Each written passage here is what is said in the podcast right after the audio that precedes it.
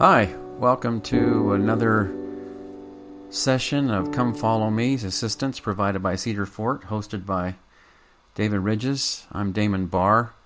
I work at BYU. I teach Doctrine and Covenants there, among other things, and I'm grateful for the chance to talk to you about sections 81, 82, and 83 of the Doctrine and Covenants as you prepare for participating in Come Follow Me in Sunday school and in your family and other situations.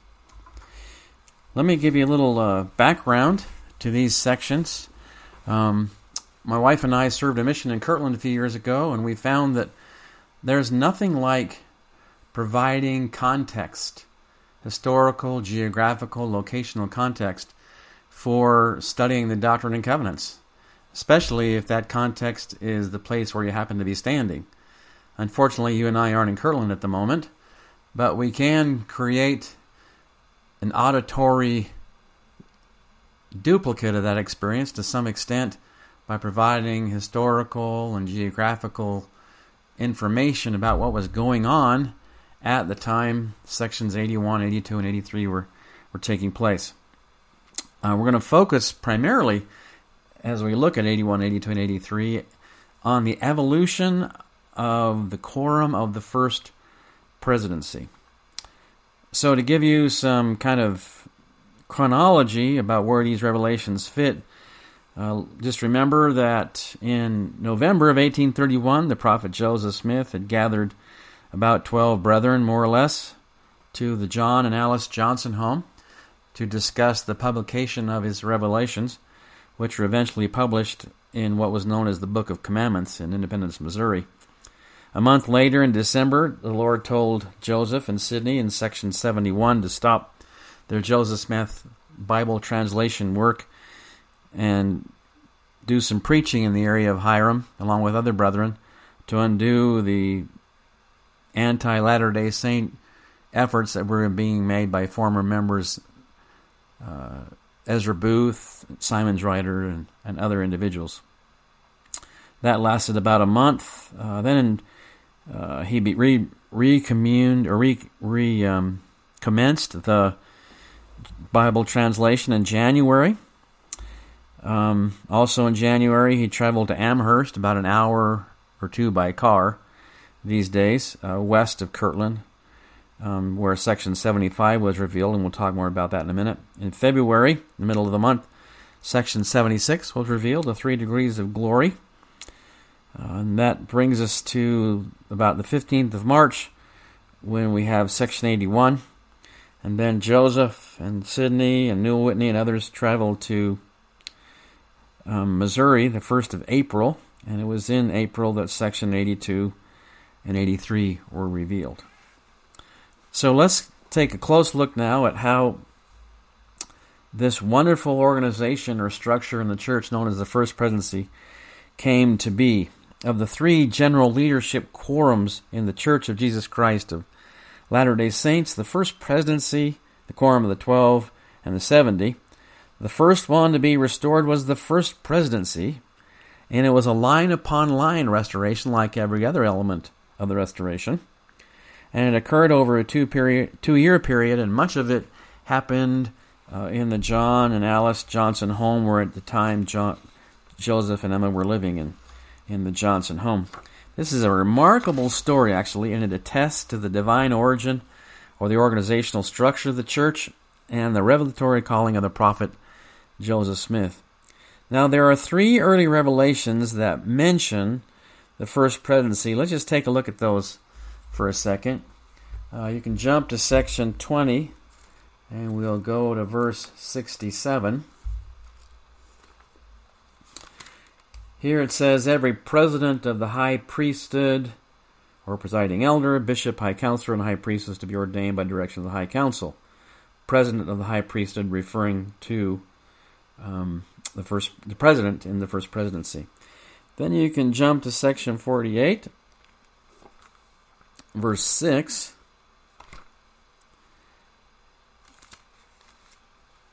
And here the Lord says, uh, and they shall be appointed to purchase the lands, talking about lands in Missouri, to make a commencement to lay the foundation of the city, and so on and so forth. And this is to be appointed unto this individual by the presidency of the church and the bishop of the church. And then jumping to section 68, which is November 1st, 1831. Section 68, verse 19, talks about um, a bishop being called, set apart, and ordained at the end of the verse under the hands of the first presidency of the Melchizedek priesthood. So you get the sense that um, there were early intimations that there would be a first presidency.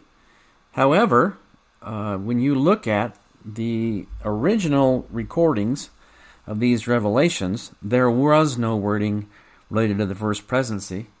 And those verses or passages that we just looked at were actually added under divine inspiration when the prophet prepared his revelations for publications in 1835 in the first edition of the Doctrine and Covenants. So the first divine directions actually pertaining to the first presidency appear in section 107. So before we get to section 81, we're going to look at a few other sections to kind of get some background for that that section. So we're going to go to section 107. 107 is interesting, uh, like some of these other sections in the sense of timing and chronology. Section 107 is actually a compilation of five different revelations that were received at various times. The, about the second half of it, approx- approximately half of section 107, the second half, was revealed in November of 1831 during the time when Joseph had those brethren together for talking about publishing the revelations. It was um, received in on November 11th, 1831. So uh, as we talk about it, uh, we'll also talk about the meaning of some terms or some vocabulary that will help us get a clear understanding of the events corresponding to the restoration of the quorum of the first presidency. And by the way, when I say restoration, there was a first presidency 2,000 years ago in the dispensation of the meridian of times, namely Peter, James, and John. So indeed, there was a restoration of a quorum structure that existed in a previous dispensation. Now, these terms that we're going to emphasize as we look at section 107 also kind of help us understand that there was an evolution in people's understanding that leadership in the priesthood equated to leadership in the church. So, section 107, verse 64 says, Then comes the high priesthood, which is the greatest of all. Um, when the term high priesthood was first used uh, in 1831, in April, May, and June, when especially in June, when the first high priest in this dispensation were um, ordained, the term high priesthood referred to the office of high priest. And then only over time did the notion of the high priesthood refer to the term Melchizedek priesthood as it does in the first few verses of the current version of section 107. So when we jump to 65 and 66, we'll see these terms being used. It says in 65, it must needs be that one be appointed of the high priesthood to preside over the priesthood, and he shall be called president behind the priesthood of the church or in other words, the presiding high priest over the high priesthood over the church. Um, so when we jump to section 91, it's very clear what that terminology means. It means, and again, the duty of the president of the office of the high priesthood is to preside over the whole church and to be like unto Moses. So, because the term high priesthood had a dual meaning back then, the notion of a president of the high priesthood could have meant, did and did mean president of the high priest quorum, as well as president of the high, aka Melchizedek priesthood of the entire church. And if president of the Melchizedek priesthood of the entire church, then president of the church itself. Now, um, there in section 124, we can read that there was a revelation given for the establishment of, of Don Carlos Smith as Joseph Smith's younger brother as the president of a high priest quorum. Interestingly, back then, stake presidents were not presidents of high priest quorums. There was actually a position for a president of the high priest quorum. Uh, stake presidents didn't start serving as presidents of stake high priest quorums until uh, the 1960s. So, um, in verse 65 and 107, it does say that one should be appointed over the high priesthood to preside over the priesthood and be called the president of the high priesthood of the church. In other words, um, that suggested that Joseph should actually be officially appointed to that position and sustained to that position. So if you jump to section 75, the heading tells us that when Joseph traveled to Amherst, Ohio, as I mentioned, about an hour by car west of Kirtland, uh, he was sustained uh, in that position. Uh, halfway down in the heading, it says the occasion was a conference in Amherst at which Joseph Smith was sustained and ordained president of the high priesthood, etc., etc. So that event occurred. Um, not only was he sustained to that office, but Sidney Rigdon actually ordained him to that position. So he was sustained and ordained as president of the high priesthood at that particular situation. Then, of course, that was in January. In April, when Joseph, as I mentioned, and Sidney and others traveled to Missouri, he was also sustained there as the president of the high priesthood. Um, now, a presidency not only a, consists of a president, but also counselors. And the general notion of having individuals serving as standing counselors began with the designation of Isaac Morley and John Corrill as counselors to Bishop Edward Partridge in June of 1831. When I say standing, what I'm referring to is having an individual in a position who serves consistently in that position, in this case as a counselor. Joseph frequently gathered brethren together in sort of ad hoc or temporary councils or counselors as they worked together. Section 42 is an example of one of those situations, but those were not standing counselors, those are just temporary counselors. But in this case, we're talking about standing counselors, and the first ones in the church were Isaac and John, counselors to Edward Partridge, and then also Hyrum Smith and Reynolds Cahoon as counselors to Bishop Newell K. Whitney in February 1832. So, uh, the actual notion of counselors being assigned or called to assist presidents occurred in section 107. We're going to jump to verse 79 and the presidency of the council of the high priesthood shall have power to call other high priests, etc. So the presidency of the high priest and its counselors shall have power to decide upon testimony according to the laws of the church. So that was again in November, November 11th, 1831. Four months later, in March of 1832, the Lord provided a revelation that has not been published, uh, at least in a standard work, but it's available in the Joseph Smith papers now. And in it the Lord said, That unto the office of the presidency of the high priesthood I have given authority to preside, with the assistance of his counselors over all the concerns of the church. Now, notice, not, in addition to the notion of counselors to the president in the presidency, there's also the term presidency itself. The term presidency back then and now has two meanings. Initially, it was used to designate the prophet's office, just as it is used in referring to the office of the President of the United States, for example, Washington's presidency or Joe Biden's presidency. But it later also came to refer to a president and her or his counselors, beginning with the creation of the first presidency. However, it would be premature to think that this divine direction to select counselors would complete the evolution of the first presidency. Rather, these counselors were to assist the prophet, who at that point was the only one appointed to preside over the church.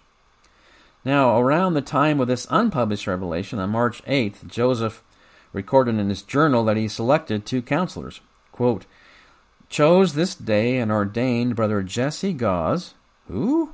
We'll talk about him in a minute, and Brother Sidney Rigdon to be my counselors of the ministry of the presidency of the high priesthood.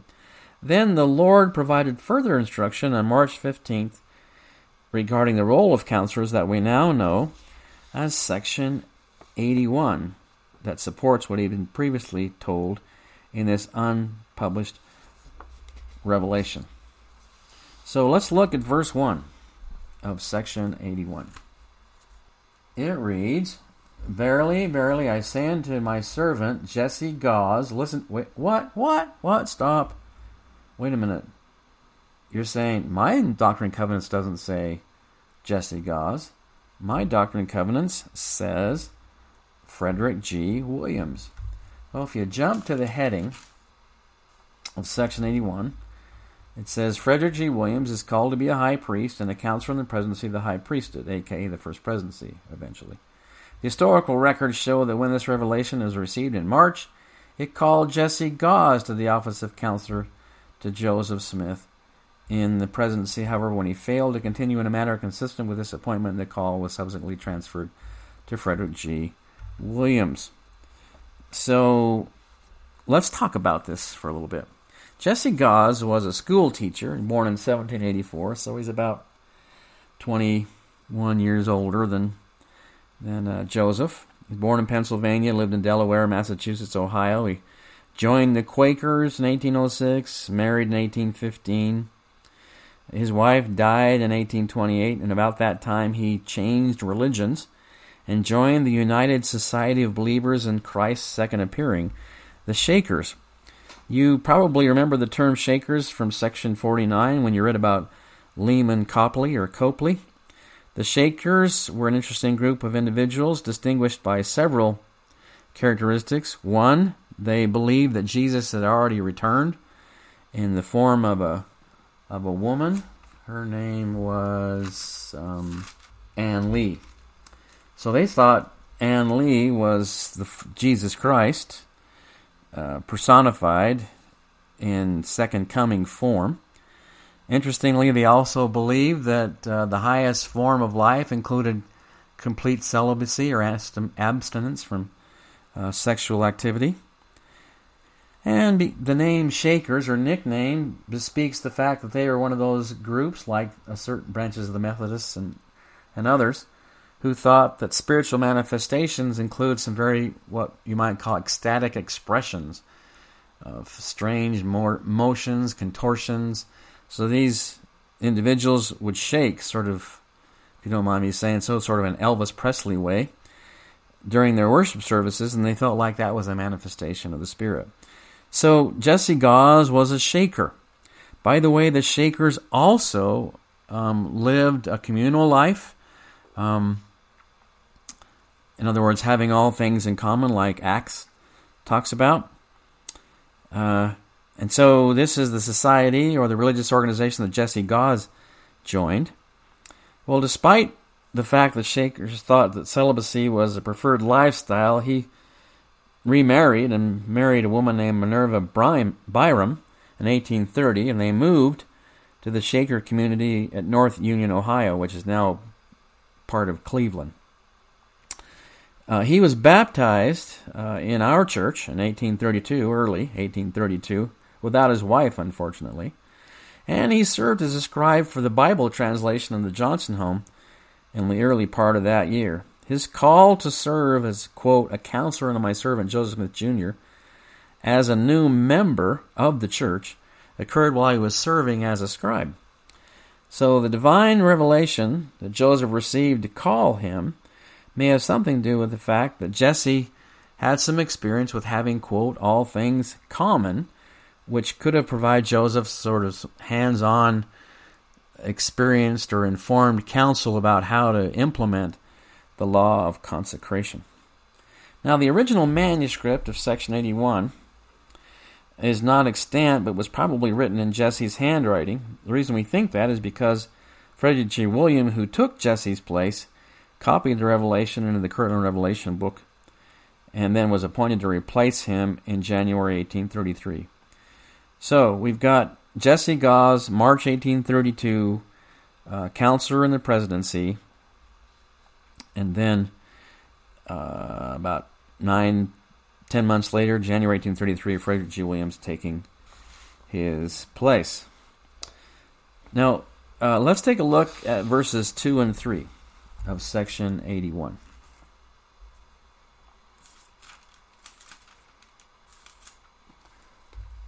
Speaking of the prophet Joseph Smith, um, Jesse was being called in verse 2 to be a counselor to him. Verse 2 Unto whom I have given the keys of the kingdom, which belong always under the presidency of the high priesthood. Therefore, verily I acknowledge him and will bless him and also thee, inasmuch as thou art faithful in counsel. In other words, being faithful in as a counselor in the office which I have appointed to you in prayer, always vocally and in thy heart, in public and private, also in thy ministry and proclaiming the gospel in the land of the living among thy brethren. And in doing these things, thou wilt do the greatest good unto thy fellow beings and will promote the glory of him who is your Lord. And then he gives them counsel that we see elsewhere about succoring the weak in verse 5 and lifting up the hands which hang down and strengthening the feeble knees. And then in 6, if thou art faithful, Jesse Gause, unto the end, thou shalt have the crown of immortality and eternal life in the mansions which I prepared in the house of my father. Unfortunately, Jesse didn't qualify for that blessing. As I mentioned, he traveled to Missouri with the prophet in April of 1832. When they returned, he began serving a mission about August 1st with a man named Zebedee Coltrin, and they were called to go to Pittsburgh and to Thompson, Ohio. Those are east of Kirtland.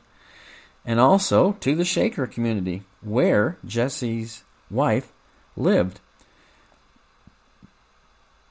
So Jesse visited with his wife as he tried to do missionary work in the Shaker community, apparently uh, not being very successful, and obviously not in terms of was his wife because she did not accept an invitation to join him as a member of the church.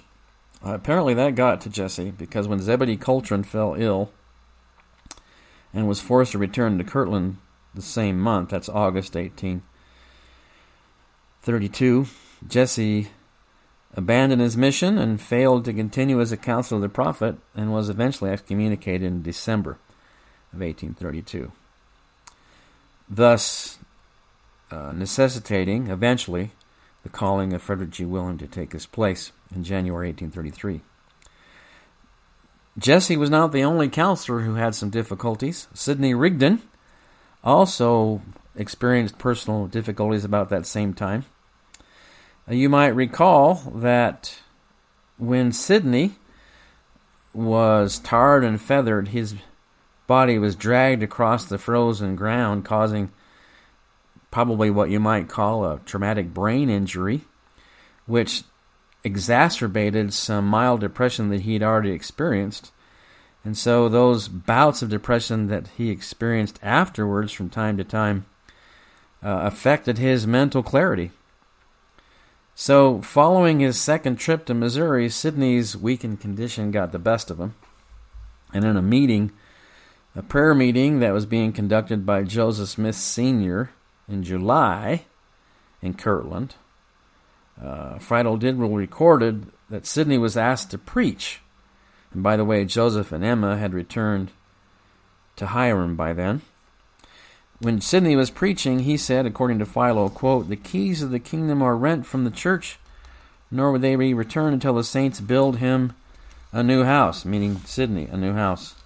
On hearing this, many of his hearers wept, and when someone undertook to dismiss the meeting by prayer, he said praying would do them no good, and the meeting broke up in confusion. Hyrum, Hyrum Smith was alarmed by what he heard, so he borrowed Philo's horse and carriage and drove all night, a 30 mile trip, to retrieve Joseph. When they got back to Kirtland, the prophet held a meeting in a large barn, and almost all the folks in Kirtland came to hear him. Uh, the barn was filled with people, and other folks couldn't get inside, so they stood around the door as, as far as they could hear. And Joseph arose in their midst and spoke, using Philo's language in mighty power, saying, I can contend with wicked men and devils, yet with angels. No power can pluck these keys from me except that power that gave them to me. That was Peter, James, and John. For for what Sidney Rigdon has done, the devil shall handle him as one man handles another.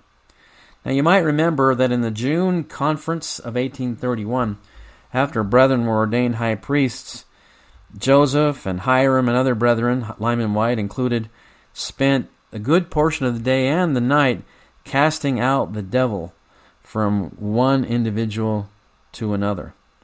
Sidney has a similar experience. Sidney was released as Joseph's counselor, and Philo Dibble in his journal described the subsequent fulfillment of Joseph's prophecy. About three weeks after this, I'm quoting, Sidney was lying on his bed alone. An unseen power lifted him from his bed, threw him across the room, and tossed him from one side of the room to the other. The noise being heard in the adjoining room, his family went in to see what was the matter, and found him going from one side of the room to the other, from the effects of which Sidney was laid up for five or six weeks. Now, why did this happen? Well, in consequence of it being released and that momentary slip up when he claimed the church was devoid of keys. Joseph explained further reasons for Sidney's behavior in a letter to W. W. Phelps. When Brother Sidney learned the feelings of the brethren in whom he had placed so much confidence, for whom he had endured so much fatigue and suffering, and whom he loved with so much love, his heart was grieved, his spirits failed, and for a moment he became frantic, and the adversary took the advantage. He spake unadvisedly with his lips. After receiving a severe chastisement, resigned his commission, and became a private member in the church but has since repented like Peter of old, and after a little suffering by the buffeting of Satan has been restored to his high standing in the church of God. Joseph reordained Sidney as a counselor July 28th, thus solving part of the difficulty associated with not having the support of a formerly of formerly called counselors, and about five months later, as I mentioned, the Lord revealed in an unpublished revelation that, quote, his servant Frederick, as in Frederick G. Williams, was to be called a counselor and a scribe unto my servant Joseph. Now, Frederick G. Williams was 18 years Joseph Sr., kind of like Jesse Gause, being a doctor as well as a boat operator, a farmer, and a school teacher. He was one of the early Kirtland converts baptized in October of 1830, and he joined those four Lamanite missionaries as they continued on to Missouri. Ziba Peterson, Peter Whitmer Jr., Oliver Cowdery, and Parley P. Pratt. He was serving as one of Joseph's scribes at the time he was called to be the prophet's counselor in 1833. Uh, he also later served as paymaster of Zion's camp, a trustee of the school of the prophets, a justice of the peace, editor of several newspapers, and his experience and skills as a physician were held in high regard. So when the Kirtland, unfortunately, when the Kirtland Safety Society collapsed in 1837, of which he was the president, he was one of the church leaders who allowed themselves to be deceived into turning against the prophet, for which he was excommunicated in March of 1839. His period of separation was relatively short, thankfully, and he was received back into full fellowship a year later in far west Missouri. His deep friendship with Joseph led to the prophet and Emma naming their second surviving son after him.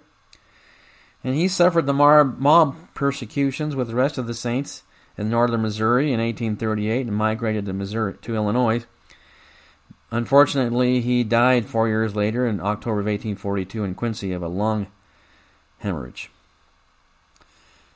Now, uh, returning back to the history of the evolution of the first presidency, on 8th of March 1833, uh, six months after Joseph and Emma moved back to Kirtland from the Johnson home in Hiram so they could live in the upstairs parlor of the Whitney store, the Lord enhanced and formalized the roles of Sidney Rigdon and Freddie G. Williams held as Joseph's counselors. We're going to jump to 90. Section 90 says to Sidney Rigdon and Frederick G. Williams, verse 1 Thy sins are forgiven thee according to thy petition for thy prayers and the prayers of thy brethren have come up unto my ears.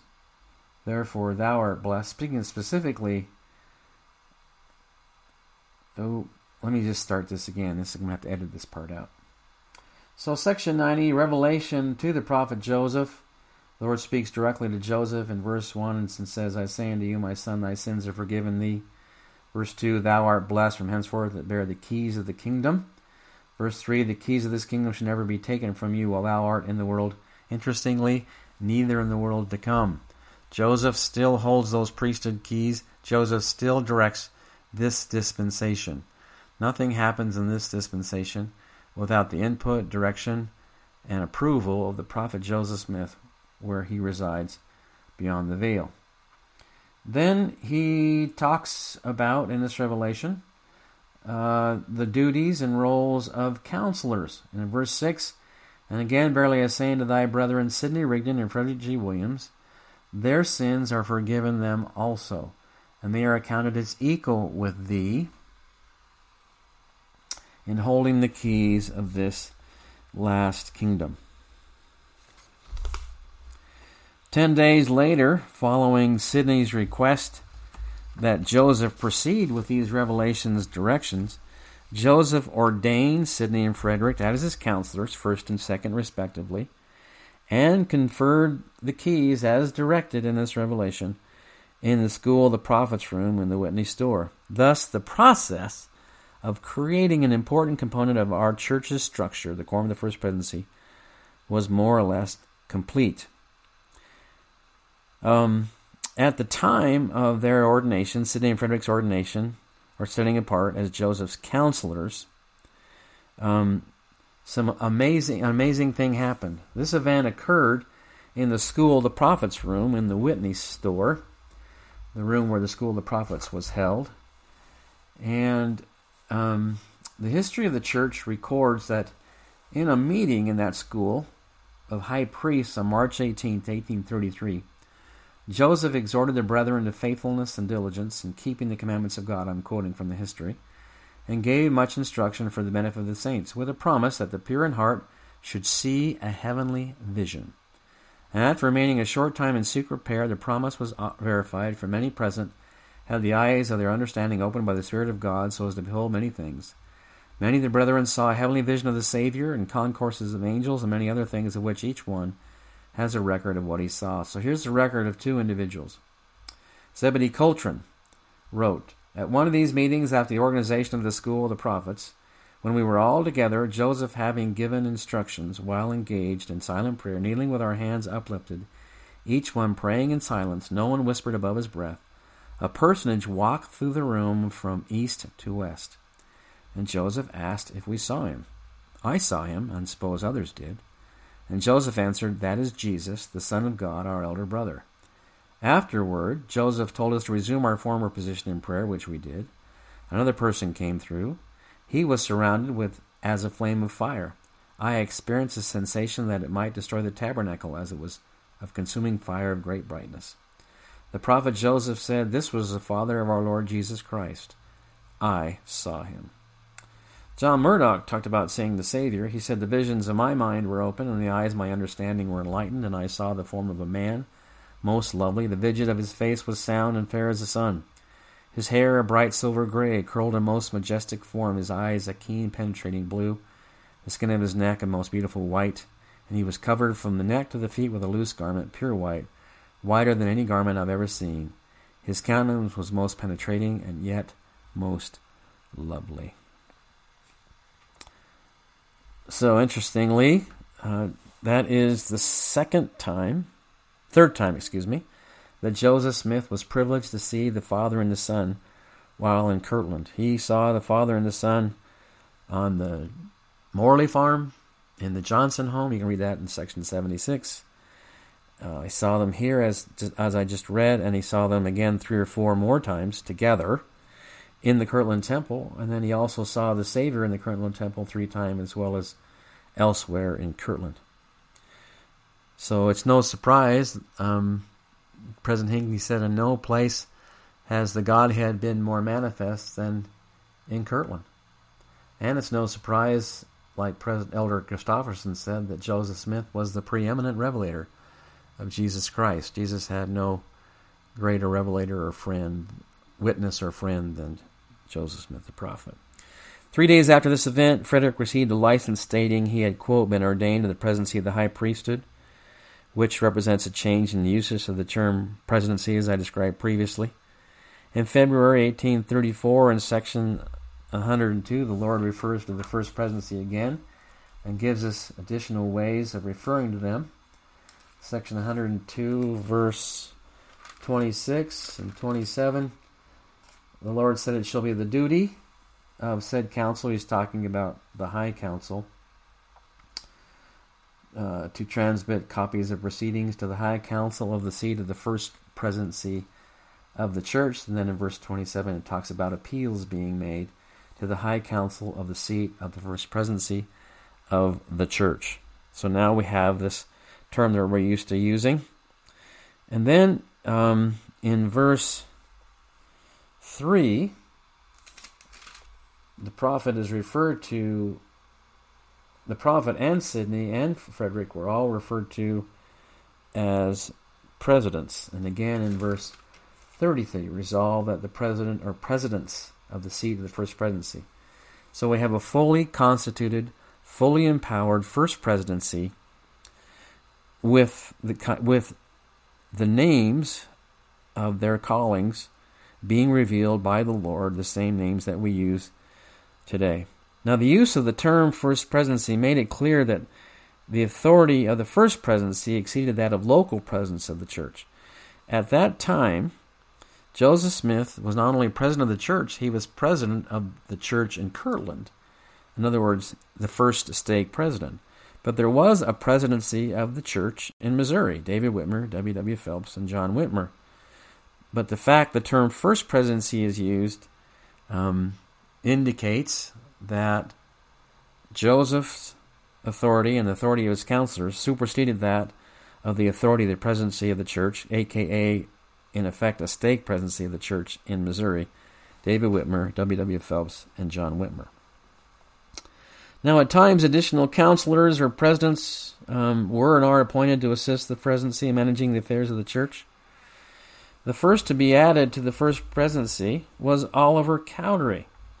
Now, if we jump to the Joseph Smith history, chapter 1, there's only one chapter, of course, chapter 1, verse 72, we can read that at the time that Joseph and Oliver received the Aaronic priesthood in verse 72.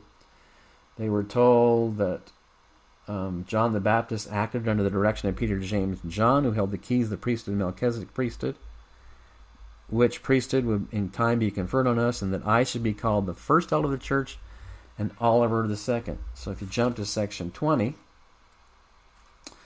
known as the Articles of Confederation, kind of the first handbook of instruction, section 20, verses 2 and 3, refers to Joseph as the first elder of the church and Oliver as the second. Verse 20, section 21, revelation of Joseph Smith on the day the church was organized. Verses 11 and 12, it refers to Joseph being the first elder unto you, and therefore Oliver is the second elder. So when Oliver went to Missouri, he was kind of the leader of the church in Missouri for a while, and that necessitated Sidney Rigdon being called to assist the prophet. This I'm talking back in October 1830.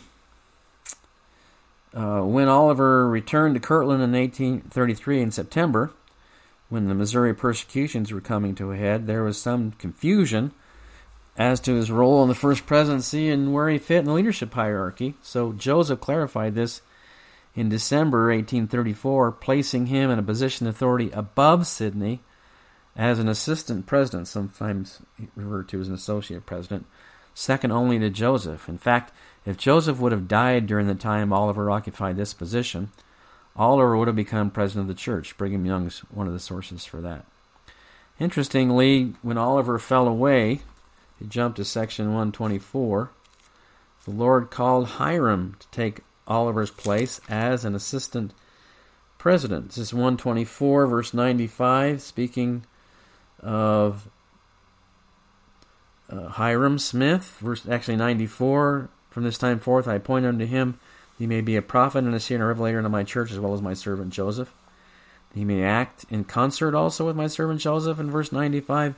And he shall receive counsel from my servant Joseph, who shall show unto him the keys whereby he may ask and receive and be crowned with the same blessing and glory and honor and priesthood and gifts of the priesthood that once were put upon him that was my servant Oliver Cowdery. Therefore, if Joseph um, had not been joined by Hyrum in the martyrdom, Hyrum would, would have become president of the church. Now, the following day, at the time that um, Oliver was appointed assistant president, and made that was made public, and he was sustained as such. Uh, Hyrum and Joseph Smith Sr. were ordained as additional counselors in the first presidency. So at that point, the first presidency consisted of Joseph first, Oliver second, Sidney third, Frederick G. Williams fourth, and then Joseph Smith Sr. and Hyrum Smith. This is not the only time we've had additional counselors in the first presidency. Brigham Young had several extra counselors. David O. McKay had a total of five at one point. And when N. Eldon Tanner and Marion G. Romney's health was failing, President Kimball called Gordon B. Hinckley to be an additional counselor in the first presidency. So, uh, this entire history and these revelations all combine to bear witness of the divine nature of the organizational structure of the church, in this case, particularly the first presidency. I bear witness to you that that first presidency is indeed a divine organization. It is of divine organiz- uh, origin, and it is divinely led. I just love it when President Nelson bore testimony in April conference, how he has come to appreciate the role revelation to the first presidency as he never has before, and bore witness that indeed the Lord does direct the affairs of this church in that sacred organization known as the First Presidency, now consisting of Russell M. Nelson, Dallin H. Oaks, and Henry B. Eyring. That I bear witness in the name of Jesus Christ. Amen.